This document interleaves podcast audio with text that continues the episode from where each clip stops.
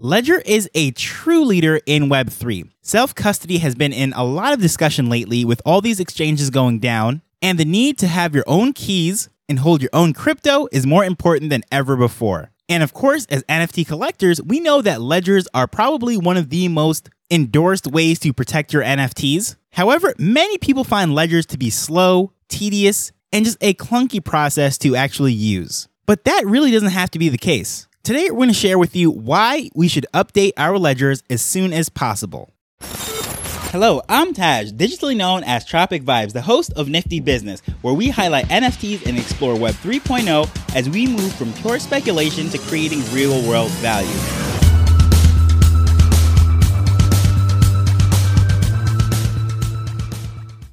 So, I'm a fan of both the ledgers and the Trezor wallets. And if you're not familiar with what these are, these are the hardware wallets that look like USB sticks and they hold your keys. Unlike a hot wallet, which is such as a MetaMask or a Trust wallet or any of these browser plugins or phone apps that are used to buy and sell NFTs and store your crypto. The difference between the hot wallet and the cold wallet is that these private keys are always connected to the internet on a hot wallet because there's really no barrier between that point of entry for the internet and where this information is stored. However, with a cold wallet, the private keys and the recovery phrase or the seed phrase is stored on them and never connected to the internet. And I'll be honest, more often than not, I was using my Trezor simply because I enjoyed the user experience a little bit better. The buttons were a little bit easier to click. And as far as being able to use that PIN number, it was just an easier process to see all of those numbers come up on a random order on a screen and click them rather than scrolling through and clicking one by one with the ledger. However, Ledger is, as I said, one of the leaders in the space, constantly doing education, speaking with people in spaces, and really having a good contact point with not just the crypto community, but the NFT community.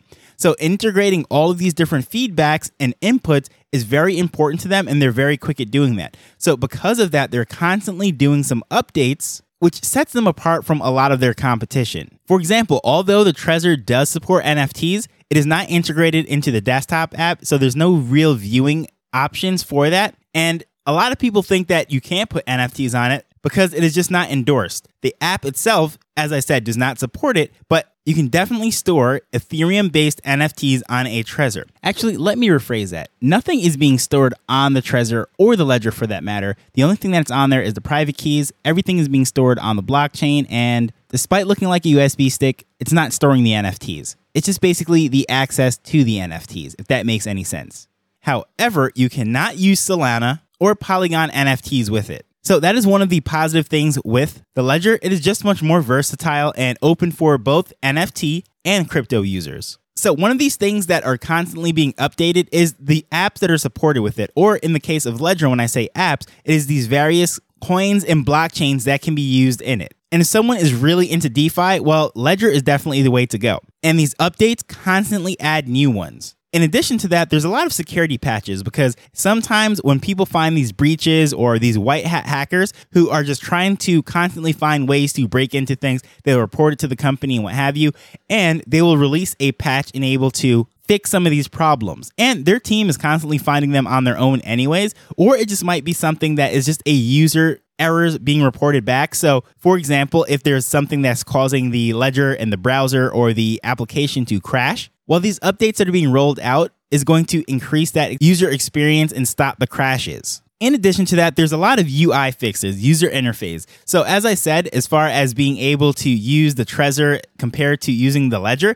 it was just for me personally a much better user experience using that keypad and screen. However, with recent updates, it is not as annoying, in my opinion, to key in your pin as it was before. Because before you'd have to click every single number and then scroll and click and hit enter. But now all the numbers come up and instead of having to roll through every single one you can scroll across the screen and select from the list that is already there. So i think that is a much better way and is a little bit hard to explain unless you simply use it. But if you're someone who has not updated your ledger in a very long time and you're used to that whole scrolling process i highly recommend that you update and just check it out right now. It is so much better this new process that they have and it's been out for a little bit now. However something that i haven't really spoken about or experience for myself because I haven't really been using it that much. I didn't update. So when I say it is a good time to update, I'm speaking for myself. But not just that, because all of these features that are being added and the user interface and all of that, the number one reason why you should update on a regular basis is because if you miss a lot of updates, what ends up happening is when you go to connect finally and you go to update it, it's going to do a lot of back to back updating. And the Ledger team has said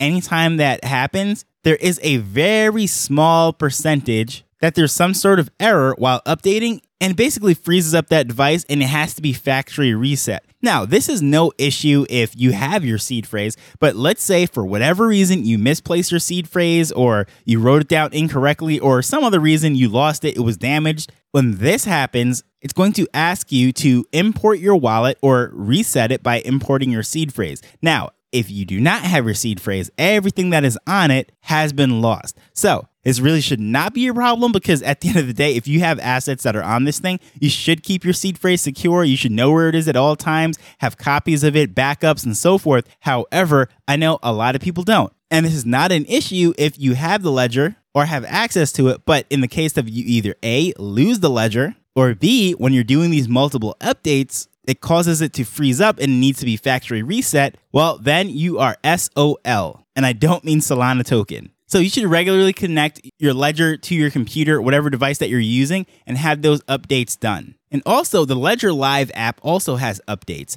And when they do their updates, there's different things that they're adding in there, user interface things as well. Also, different apps that are connected to it and features, and even certain things such as right now, if you're a UK resident, you can apply for a debit card. Now, they've partnered with an outside organization, a third party, that allows you to transfer that crypto balance, those funds, onto the debit card so that way you can use them. You could shop with it online, you could use it locally, and there's 2% cash back. And that is just a unique thing that is in there. Of course, when you transfer funds from the ledger onto the debit card, that is not a self custodial wallet. So I'm not endorsing this and saying, hey, put all of your money onto the card. And I'm also not saying that you should be shopping regularly out of your crypto balance, anyways, because especially if you have Bitcoin, in theory, you're saving that money for a future date. But let's say you have USDC or one of these stable coins or something that you converted some of your profits into and you want to put it on the debit card and go shopping with it. Well, that is an easy way to do it. And that's just an additional feature that they've been adding into Ledger. But of course, like I said, it's not in every territory. They're planning to expand worldwide. However, right now it's for UK people. But they're constantly just coming up with all these different features like that. And that's why I'm bringing it up. It's because they're constantly evolving, constantly coming up with things, not just on the hardware itself, but also in the app.